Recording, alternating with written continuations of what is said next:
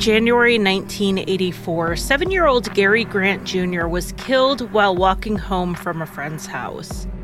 The neighborhood was shocked when an arrest was made early on, but when the charges were dismissed, mysterious messages were sent, followed by decades of silence. Is the key to solving this cold case a recording that went unheard for 30 years? I'm Charlie, and welcome to Crime Lines.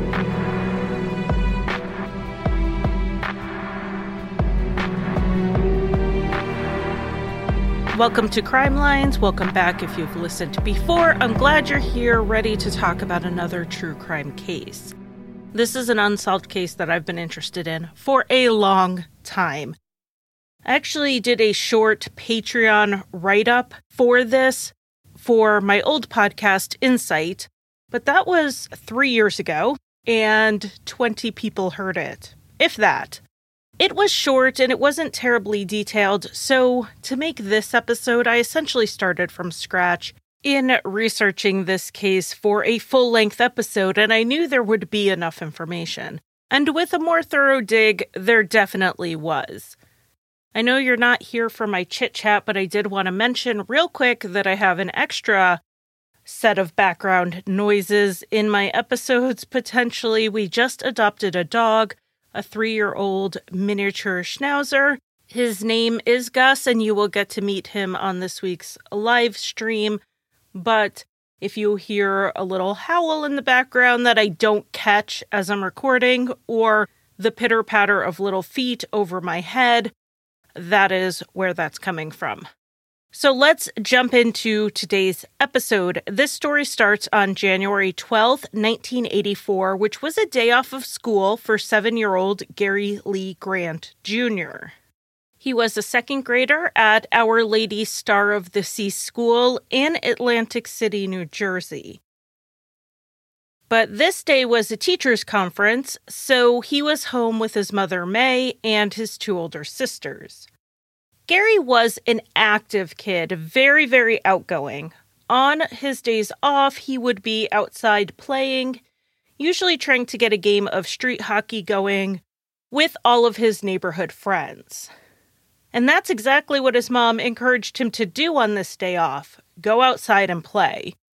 It was winter in New Jersey, so it would have been cold in the morning, a slight warm up in the afternoon, and then the sun would disappear quickly and early.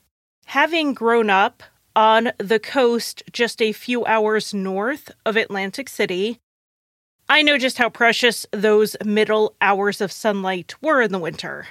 This day was even better. It was nearly 50 degrees which is about as good as winter temps get. It's no wonder May was pushing Gary out the door to go run off some of that cabin fever that sets in in winter. But when May told Gary he needed to go play after he ate, Gary gave a bit of an odd answer. He said he couldn't play because he had an appointment at 2:30 but he wouldn't give her the details of this appointment, playing like it was a secret. I say this answer was a little bit odd because I think some people without experience with seven year olds would think, why is a seven year old talking about an appointment he had? But then those of us who have met seven year olds know they say things like this. My six year old heard sirens the other day and wondered if the police were looking for an alien who escaped from Area 51. Just a quick note we live in Kansas City, Missouri, nowhere near Area 51. Even if there were aliens there, which I am not conceding. Kids say things that are more imagination than anything else. Or they use words they only know the vague meaning of. Like the other day when my six year old told me he was unimpressed with me. Why? because I forgot to give him his allowance. The word wasn't wrong. He was definitely not impressed, but it wasn't exactly precise either. So Gary's appointment could have just been a friend he was meeting up with to play. That said, Gary's father said this was not a word they had heard Gary use before, and it sounded like it was something someone said to him. And it's a rather adult word, so he thinks this may possibly have been an adult. But whether this 2:30 appointment is a vital clue or not, we will be discussing later. Personally, the part of what Gary said to his mother that hit my ear wrong wasn't the appointment part, it was the secret part. I always have the talk with my kids that no one, adult or child, should ask them to keep a secret from their parents. We're just going to move slightly off topic, so I can recommend the book Protecting the Gift by Gavin de Becker. It is a little bit older of a book by this point. I've been parenting for a while, but it really goes beyond the stranger danger model of teaching safety that was so popular in the 1980s. The people our children are the most vulnerable to are not strangers. We cannot protect our kids from everything, I think we've learned that lesson again and again when we see parents making absolutely reasonable choices, yet bad things still happen. But there are things we can do to lessen our children's risk of being victimized, so I recommend reading Protecting the Gift to help with some guidance on that. Okay, back to the case. May assumed, like you would, that Gary was playing pretend or he just had a little meetup with his friends planned. I lean towards this being a planned meetup because while he was playing outside with his friends, he also told them about this 2:30 appointment. They were under the impression and I think May was too that Gary's appointment was with a little neighborhood girlfriend and that would explain why the seven year old wasn't so forthcoming about it to his mom. When Gary left his home at noon and met up with his friends outside, he promised he would be home around four. That would give him time to get washed up for dinner, and he would be home before sunset. When four rolled around, Gary didn't come home. He wasn't usually late, but May didn't worry immediately. Kids are notoriously bad about watching clocks while they're playing with their friends. She did send one of her older daughters down to the school, though. Their dad, Gary Sr., coached the middle school aged basketball team, and Gary would often tag along. The kids on the team considered Gary sort of a team mascot. May and Gary Sr. had been separated pending divorce for roughly a year at this point, so May thought maybe Gary Sr. drove over and picked up little Gary to take him down to the school, and they just didn't think to tell her. Those miscommunication things happen all the time. But when his sister got to the school, Gary wasn't there. May then went to the home of two little girls that Gary often played with. They told her that Gary had been there, but he left between 4 and 4:30 to go home. One source indicated that Gary left not long before May knocked on the door looking for him, which would put it closer to 4:30. The girl said he was heading home when he left. And this timeline makes sense because dinner was served in their home at 4:30. It was something Gary did not ever miss. And even if he was going home later than 4, he probably would have noticed it was starting to get a little darker and that meant it was nearly dinner time. It was actually when Gary didn't show up at 4:30 for dinner that May was the most alarmed and started looking for him. After two more hours and more checking with friends and walking through the neighborhood looking for Gary, May called her estranged husband, Gary Sr., and told him that their son was missing. Gary worked overnights as a police officer in Atlantic City, so he was due to report for his shift at midnight. Instead, he called in to report Gary Jr. missing, and then he took the night off to search in the overnight hours for his son. The initial search lasted until 2 a.m., but nothing was found, and it was decided to stop for the night and start it up again in the daylight hours. So on Friday, January 13th, the Atlantic City police force swarmed the neighborhood looking for the little boy. Gary Sr. was told at this point to take a step back. He was a police officer, and it was against policy and procedure to allow him to be involved in his son's missing persons case. Gary Sr. then did what most parents would do. He sort of nodded and then conducted his own search outside the areas the police were working. He went to the arcades and the boardwalks, and he even went into abandoned houses. At one arcade, some people said they saw a boy that looked like Gary there on Friday morning, which gave Gary Sr. some hope that his son was still just running around with friends. It didn't make sense for Gary to have done that, he wasn't the type of kid to do that. He was only seven years old, but you have to hold on to hope for as long as you can. As Friday wore on, though, he started losing that hope little by little. When they hit the 24 hour mark, Gary Sr. started doing the unimaginable. He was looking in dumpsters and trash cans. He was now looking for his son's body. The authorities were also increasing the scope of their search, and they sent out a request in the media asking people to check their properties. If they had an outbuilding or a shed or a parked car nobody drove, or even a boat in their backyard, anywhere a little boy could hide, fall asleep, could have been left hurt, they needed to check it. On Saturday morning, Robert Hughey, who was the New Jersey Commissioner of Environmental Protection, heard about the missing boy.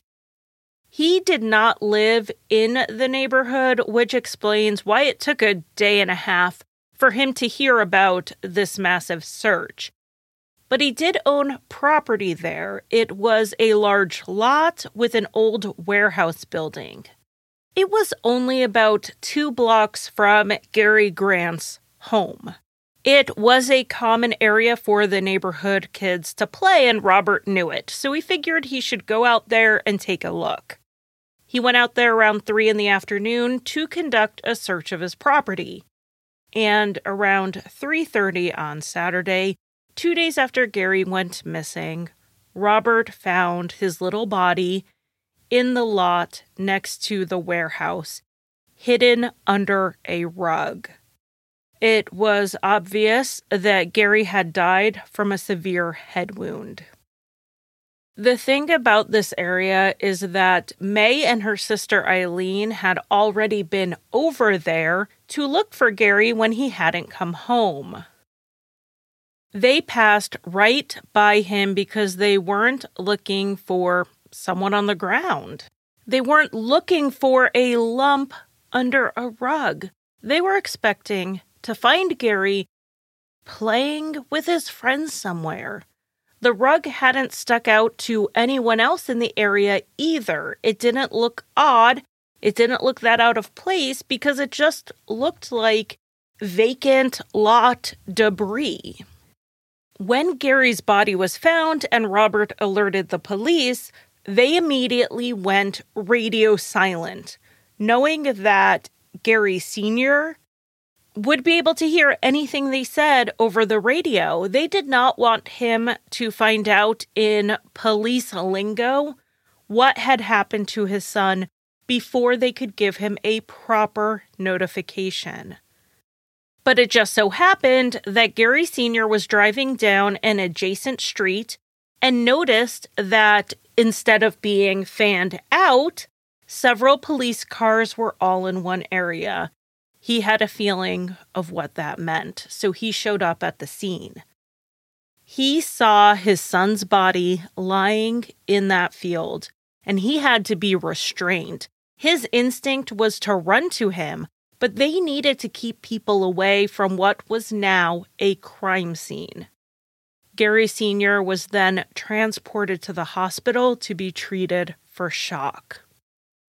May told the Philadelphia Inquirer days later that she wondered if Gary had been left alive after the attack and if he could have been saved if he was found sooner. But the autopsy answered that question. Gary Jr. was not left still alive. Near his body, just two and a half feet away, was a foot and a half long pipe, and it was the presumed murder weapon due to the blood on it. Gary had been hit three or four times in the head with significant force with this heavy pipe. Even if he had been found immediately, it does not look like he could have been saved. By the time anyone knew he was missing, he was probably already dead. In piecing together his movements that day, the police believe Gary was intercepted as he walked home, and he possibly could have been lured onto the lot. Gary was left where he had been killed, and the murder weapon was nearby, so the entire crime was confined to that neighborhood. Canvassing began from that spot and moved outward. It was a huge shock, as you can imagine, for a sweet, friendly, adorable seven year old neighborhood kid to be attacked like that so close to home. Gary had not been sexually assaulted in any way. There were no signs that someone attempted to sexually assault him. So, what possibly could have been the motive to kill a seven year old? It seemed random, and it was hard for the neighborhood to really process this as a community.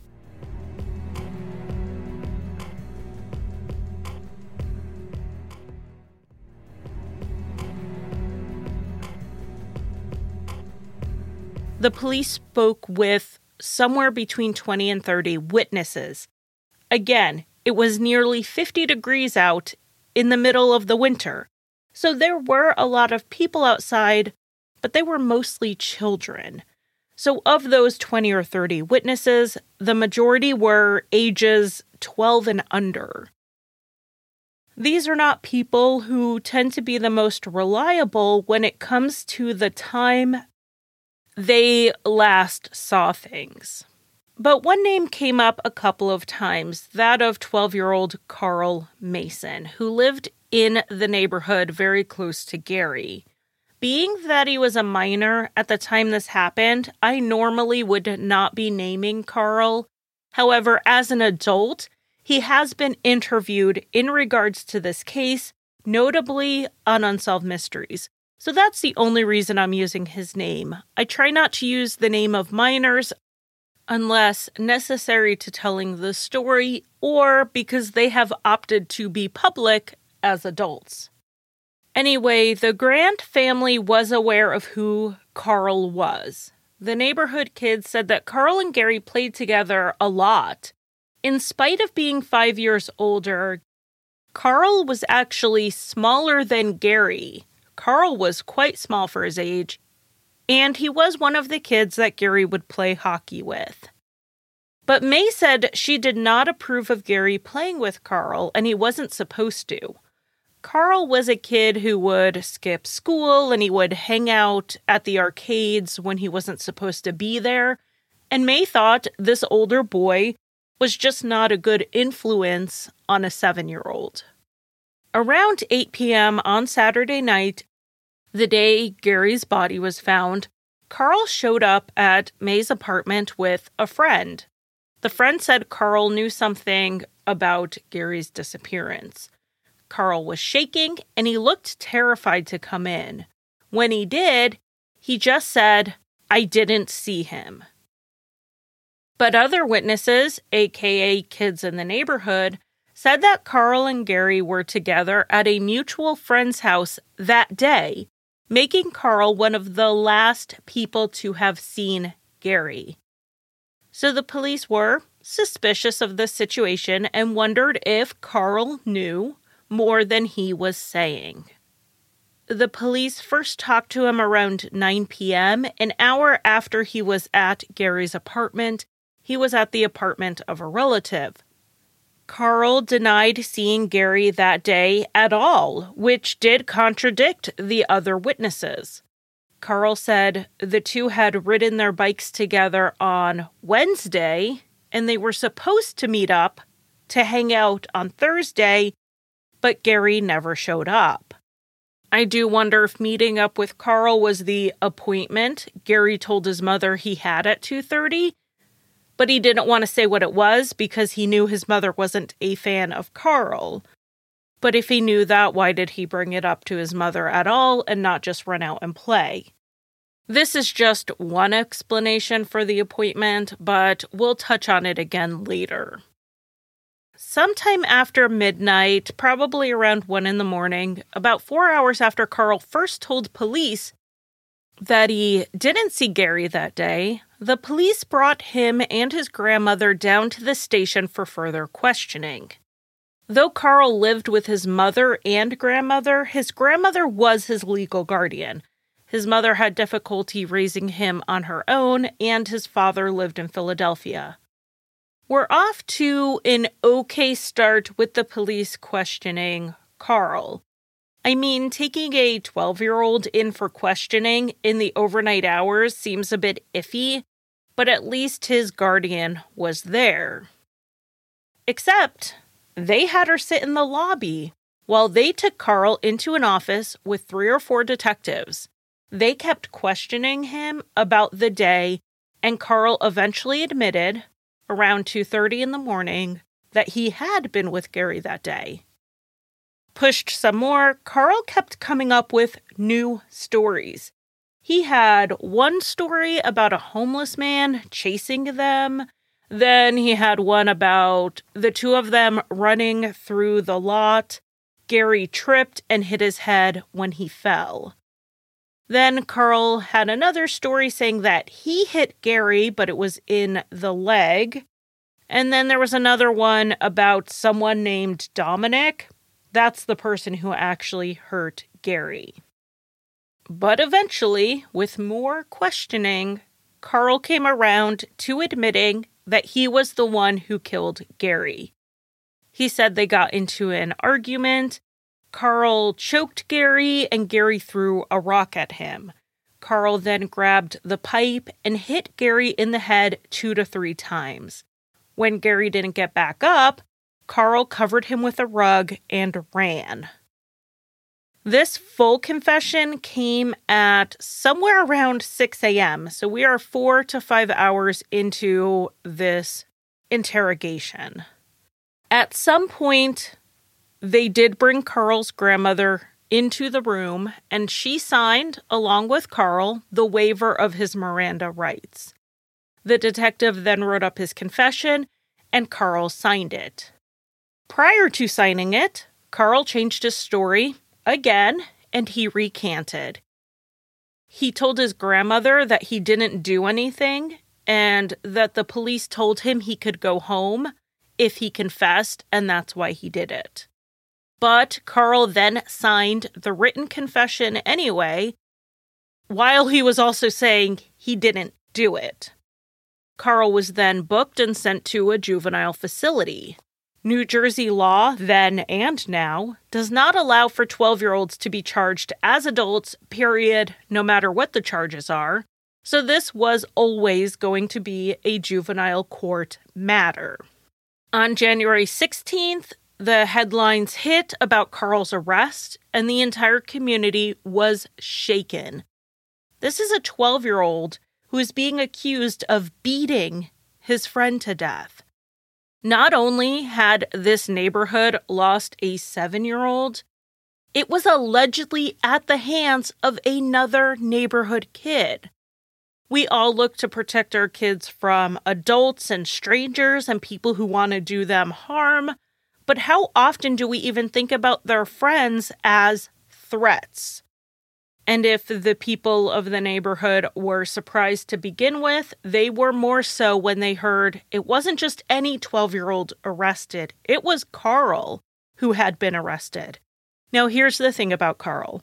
For one, I mentioned how small he was. He was 10 to 20 pounds lighter than Gary. And from my understanding, they were the same height, if not Carl being a little bit shorter. The force used to kill Gary was considerable. There was blood and tissue found quite a ways from the body due to the force. It was hard to picture this scrawny kid overpowering anyone and then wielding the pipe like that. Even one of Gary's 11 year old cousins told the Philadelphia Inquirer that there was no way Carl did it. The other thing was that this seemed completely outside of Carl's nature to do something violent. He was so timid that his nickname was Boo. And that was not just a passing nickname. That's what his family and friends called him. Some of them called him that more often than they called him Carl. One of his family members said he was scared of his own shadow. Everyone said he was terrified of the dark. He never stayed out late because of it. So, Gary being killed close to sunset almost doesn't make sense if it was Carl. He would generally try to be home by then. Now, while May had perfectly valid reasons to not want Carl influencing her son, you know, playing hooky, hanging out where he's not supposed to be. Gary was not told to stay away from Carl because he was a threat of any kind. But the police believed differently. They believed that Carl had been a deadly threat to Gary, and they began building their case. On the Sunday, Carl was arrested, and the Wednesday after, he was given polygraph tests. The results were widely reported as inconclusive or internally contradictory, but it later came out that Carl passed on the question of did he kill Gary Grant Jr. He said no, and no deception was detected. But when he was asked about being at the crime scene, it came back as possibly deceptive. Everyone has their own view about polygraphs and the accuracy overall, but we are talking about a child here. There isn't a lot of evidence on the accuracy of polygraphs with juveniles, likely because who in the world is out there strapping kids to lie detectors? There was one study that showed the accuracy was too low with kids under the age of 11 to be considered reliable under any circumstances. That was the only specific study I could find. Carl was 12, so he's a little bit above this cutoff. But then I found training information for polygraph testing coming out of Colorado, and it said that people needed to have a functional age of 12 not chronological. They have to be developmentally and cognitively on par with the average 12 year old to be candidates for polygraphs.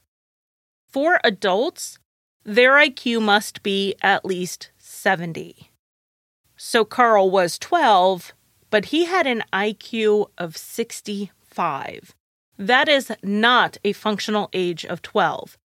So the results, in his favor or not, need to be chucked out the window. You might as well have let my two year old interpret the polygraph results for how reliable they are. But the case was moving forward regardless, and Carl's trial date was set for March 1984. The charge was a broad juvenile delinquency charge, but he was still facing a lot of jail time, even though he was not being tried as an adult it's not like he would have been out at 18 or 21 when he aged out of the juvenile system. He would have been transferred to an adult prison. The evidence against Carl was the confession, period. There were no witnesses to the murder, no fingerprints on the pipe, and no other forensic evidence. The most they found were two small bloodstains on Carl's clothes but they were so small that they couldn't even be blood typed to see if they matched Gary. The idea that Carl brutally beat someone to death and got two little specks of blood on him seems far fetched. And the bloodstains being so tiny and impossible to trace back to Gary, I don't think they would have been admitted as evidence in the trial. Evidence has to meet a standard to be allowed in to be presented to the judge or jury. I just don't see this having made the cut.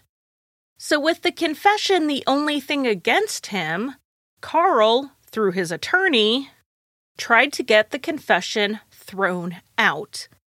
In defense of the confession, the police said Carl gave information only the killer would know at the time he was being questioned. Carl had been taken into custody just hours after Gary's body was found, so there wasn't even time for this information to be in the media. Carl's attorney then put a neighborhood kid on the stand during the hearing over the confession, and that kid said everyone was talking about the details of the murder. He recounted a conversation he had with Carl before the police questioned him. Carl said he heard Gary had been shot, which was an early neighborhood rumor. The friend then told Carl that Gary was wrapped in a rug with a brick on his head and his feet, which was information not in the media that Carl then told the police. This neighborhood kid is saying, Oh, yeah, I'm the one who told him that. This kid couldn't remember if they had talked about Gary being killed with the pipe or not, but the overall point of this was to show that the neighborhood kids don't need something to be in the media to know it. They just overhear their parents talking and then they spread the bits of gossip they heard. It may even explain some of Carl's changing stories when he talked to the police. He could have just been combining rumors. The only thing that stands out to me, though, is that Carl said he choked Gary at some point in their fight. At the time he was being questioned, even the investigators didn't know that detail because the autopsy report had not been completed. It was on autopsy that some type of injury to Gary's neck was noted. And it doesn't seem likely that that would have been part of the wild rumors since the police say they didn't even know it at the time. But we also can't discount it because there were a lot of untrue details that were being spread around, like the gunshot. One of them may have been, oh, I heard he was strangled to death, or I heard he was choked.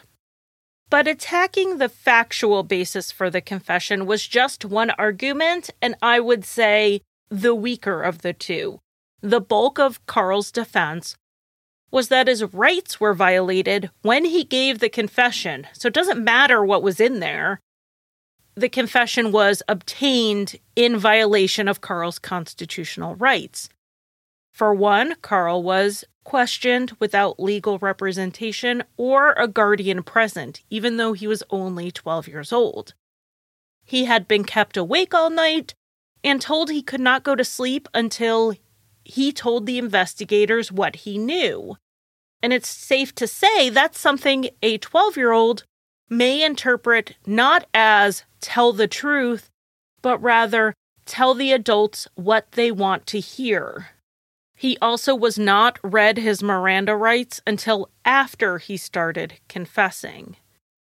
The attorney also pointed to Carl's intellectual disabilities, having a teacher testify that Carl couldn't read more than single syllable words at the time. So having him sign that he understood his Miranda rights and then sign a written confession was inappropriate. Carl couldn't have understood either.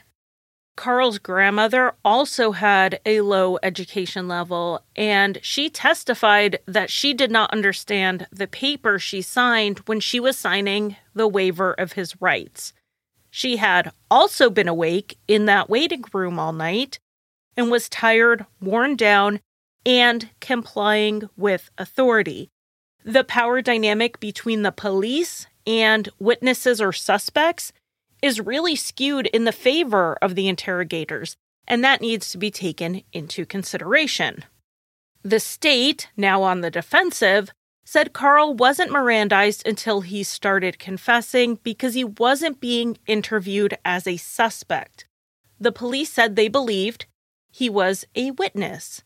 It was only when he started confessing that they knew he was now a suspect and they had to read him his rights. And that's absolutely true. The police do not have to read you your rights every time they talk to you. But when the state was then asked why Carl had to be interviewed overnight when he was tired and why his witness statement couldn't have just waited until the morning like everyone else's, the state's position was that you don't want to lose momentum when you're questioning someone and you're on the right track. Okay, so which is it? Carl wasn't a suspect, so he didn't need to have his rights explained to him. But he was enough of a suspect that you couldn't stop questioning him because he was close to cracking. It sounds like they wanted it both ways. The judge thought so at least. He threw out the confession, saying that Carl was improperly questioned and he did not understand his rights. The judge's actual words were that the police trampled on Carl's constitutional rights.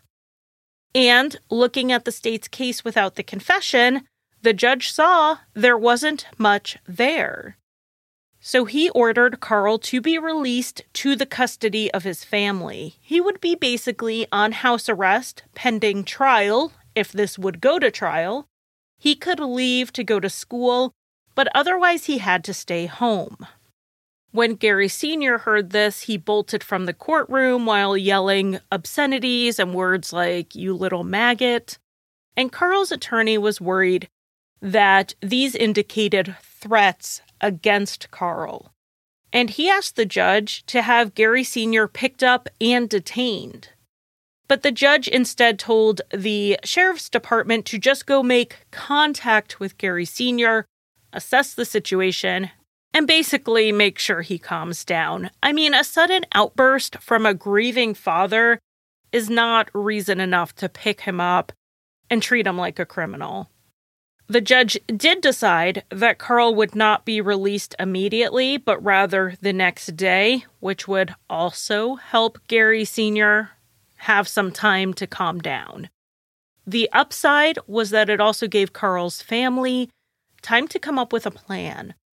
Carl was being allowed to go back home, but his home was very close to Gary's apartment, and that wouldn't be a good situation for either family. Carl ended up moving in with other relatives. The state, of course, appealed the judge's decision to throw out the confession.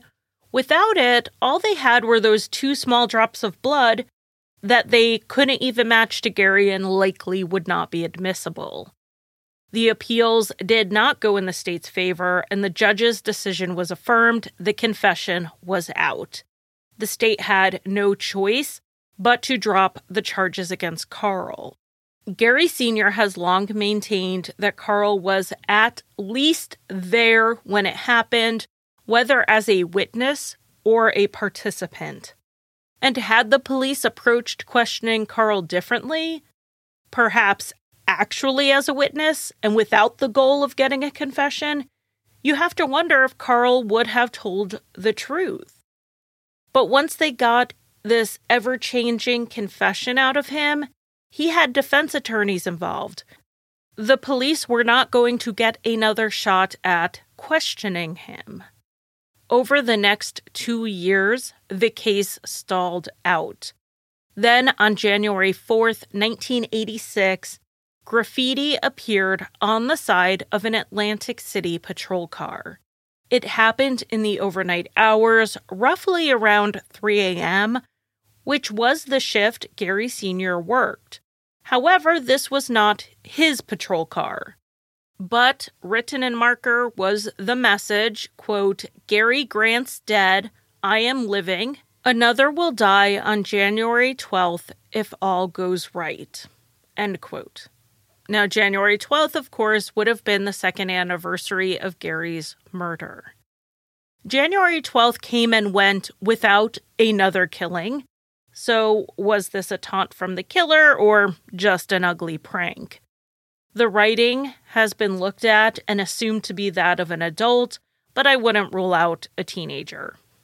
This wasn't the only message, though. Another message appeared a few weeks later, written on a cement sidewalk. This one said, quote, Gary Grant Jr. lives. I still killed him. Son of a pig officer. Payback is AMF. End quote. The writing actually said MF. I'm not just censoring bad language. These two messages were obviously targeted. One was written on a police car, and the other claims this is payback and referred to Gary Sr. being in law enforcement. One or both of these messages could be pranks or hoaxes, obviously. But if they are for real, Gary Jr. wasn't killed in the heat of the moment or during a little playground scrap that went too far. He was targeted because of his father. This was a motive, and one that the community could understand. But Gary Sr. could not think of anyone he interacted with on the job or off who he felt threatened by. Not even someone who, while getting arrested, said something impulsive in anger about getting revenge or about hurting Gary Sr. He had none of those incidences. But if this was the motive, it may not have been directed at Gary Sr. specifically. It may have been someone wanting to get back at the Atlantic City Police Department as a whole and Gary Jr. happened to be the kid of a police officer that they chose to target. After these two messages, the department then did something pretty controversial and not entirely supported by the prosecutor's office. They assigned the case to Gary Sr. They gave him the case to work on during work hours, making him the lead investigator on his son's case. And Gary Sr. has some complaints about the early investigation.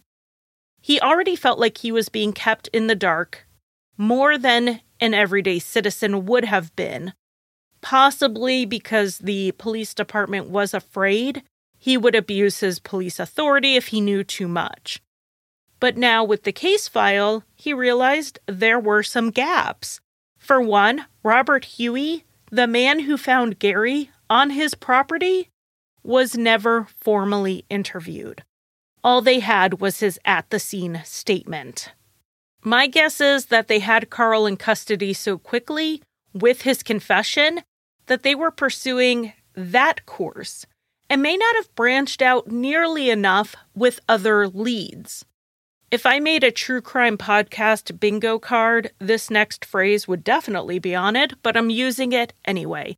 The first investigators on Gary Grant's murder case had tunnel vision. But now was Gary Sr.'s chance to rework the case, though it would not be in an official capacity for very long. It was shortly after he was given the case that he was pulled off of it again not because of any misconduct. It just seems like the pushback from giving him the case was enough for them to take him off of it. But he had a lot of the case file and got more as the years passed. He worked on it on his own time, even when he moved away from New Jersey to Puerto Rico. In 2015, Gary Sr. was working on converting all of the old audio cassettes from the case into MP3s and he came across a tape that he didn't remember hearing before. There were two 911 calls made in 1986 in relation to the case. The first one was made in the short window that Gary Sr. was the lead investigator in the case. So I wonder if it wasn't passed on until after the case was reassigned, so he had never had a chance to hear it because I think if he had heard it back in 1986, he would have remembered it.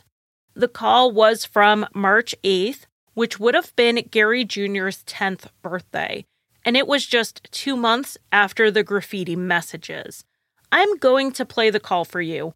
Don't worry, it is not one of those highly charged 911 calls.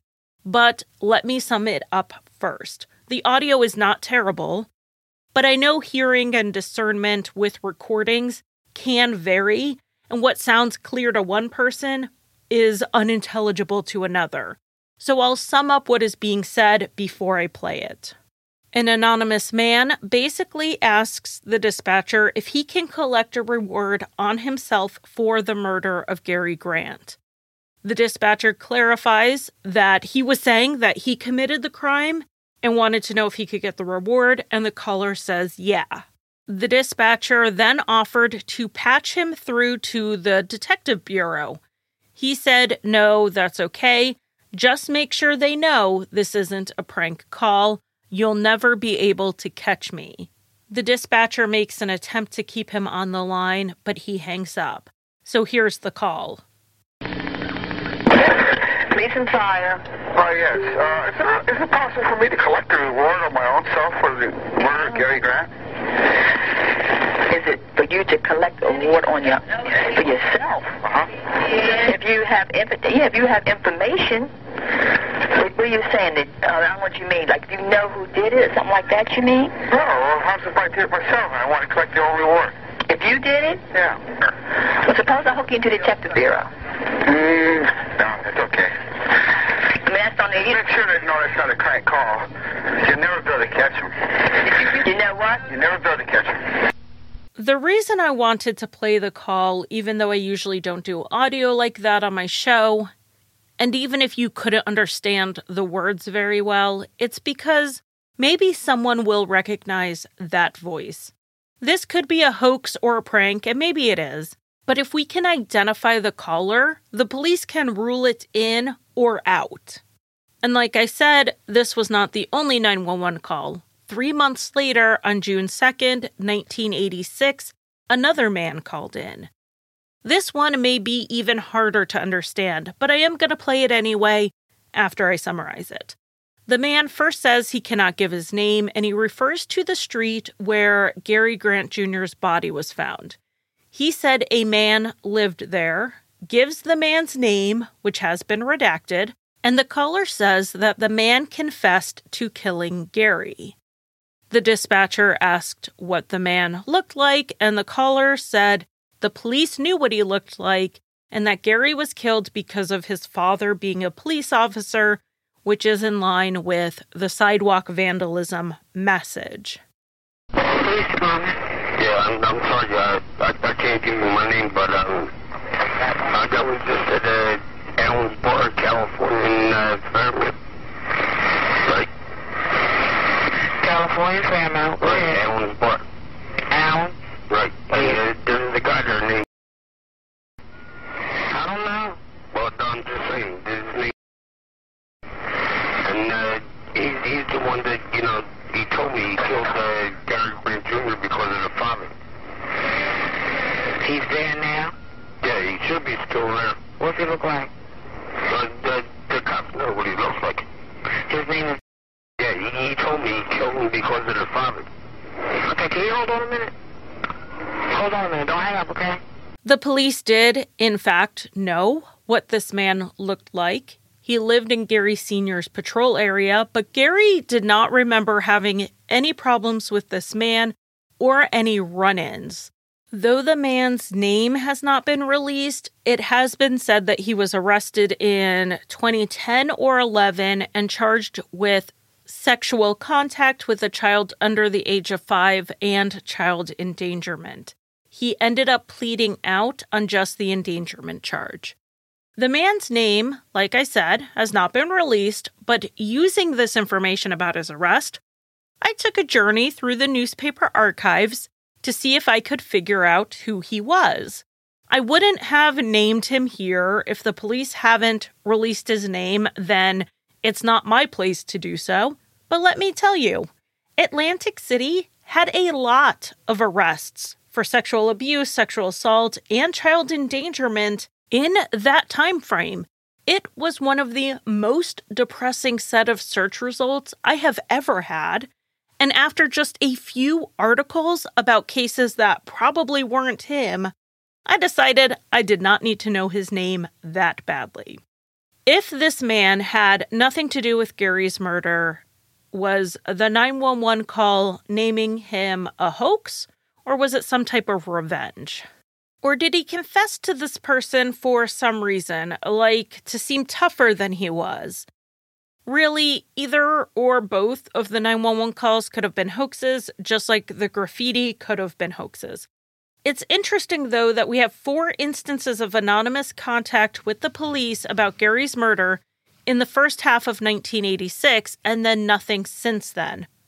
I don't know if it's the media reporting about the first incident kind of set off a series of hoaxes, or if Gary's killer started confessing, started opening up, and then when he got closed in on, he backed away, and that's why there's been no contact since then. Gary's case made the news again when it was featured on Unsolved Mysteries, and this episode included interviews with May, Gary Sr., and Carl Mason. Carl's story for Unsolved Mysteries was the first one he told the police. He said that he and Gary had plans to meet up, but Gary never showed. I don't get why that's the story he's sticking with, since other kids did see them together that day. I would find it easier to believe him if he said he was scared of the police, so he denied seeing Gary just so he wouldn't get involved. This insistence that he didn't see him makes me wonder if Gary Sr. is on the right track there and that Carl does know more than he's saying. Not that he killed Gary, there's absolutely no evidence of that, but perhaps he was there or he heard something. One theory that's been going around is that Carl's older brother was involved. He had a criminal history for robbery, and neighborhood gossip was that he would talk younger kids into breaking into homes for him. What if this was Gary's appointment? He was supposed to meet up with Carl as planned, and Carl's brother was there. When the brother tried to get Gary to do something illegal, Gary said no, maybe even threatened to tell on him. So then, when Gary was walking home from a friend's house later on and he was alone, the brother lured him to the lot to prevent him from informing to his police officer father. Now, this is a lot of conjecture and speculation. It is a theory that goes around quite frequently, but it would be a pretty bold move to actively try to recruit the cop's kid like that. And it's not even all that clear to me if Carl's brother was in the neighborhood that day.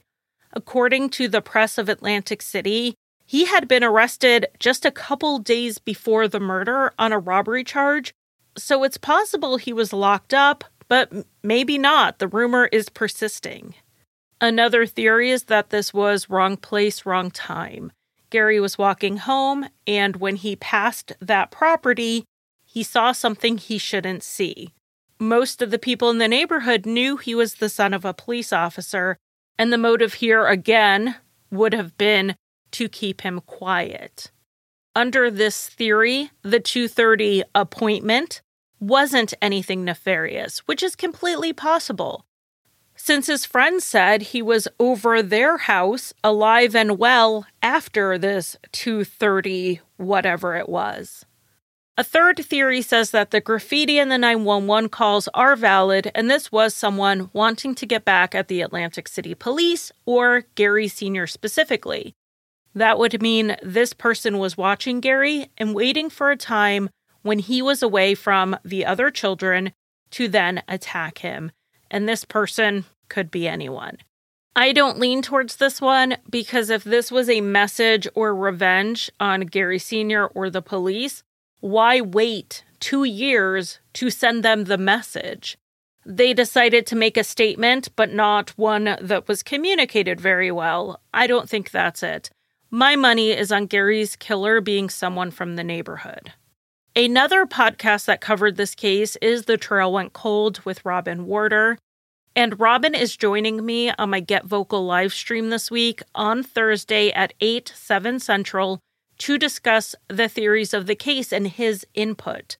You can watch on getvocal.com. I will put the link to the live stream in the show notes, or you can also watch on Facebook Live. Just go to the Crime Lines Facebook page. I try to read every comment and question made during the live stream, whether it's in the Get Vocal chat room or the Facebook comment section. And we address your theories and your questions right there. So it's honestly an interactive experience. It's not a live stream where you're simply sitting there watching me talk. We're having a conversation. I've really appreciated being able to expand the podcast into that space so, if you are interested in being more actively engaged in case discussions, definitely check out the live stream. If you like to just passively listen to my podcast and move on with your day, that's totally fine too. The live stream is for case discussion, but if you recognize the voice on the 911 call or you have any information on the murder of Gary Grant Jr., the appropriate people to talk to are the good people at Crime Stoppers. I believe there is a reward in this case, and you can call Crime Stoppers at 1 800 658 8477. This particular Crime Stoppers does have an online tip submission form, so I will leave the phone number and the link in the show notes. Thank you for listening to Crime Lines. You can follow me on Facebook by searching Crime Lines Podcast, Twitter at Crime Lines Pod, and Instagram at Crime Lines True Crime. Feel free to follow my personal Instagram at Charlie KC. You can also find the show on Patreon and Himalaya Plus, where I post early and ad free episodes as well as a monthly bonus episode. Crime Lines is produced by Basement Fort Productions, LLC, Visit our website, basementfort.com, for more information, including the sources for each episode. And while you're at it, go listen to Rusty Hinges, a comedic, mystery, true crime, and history show hosted by the one and only Lars and written by me, Charlie.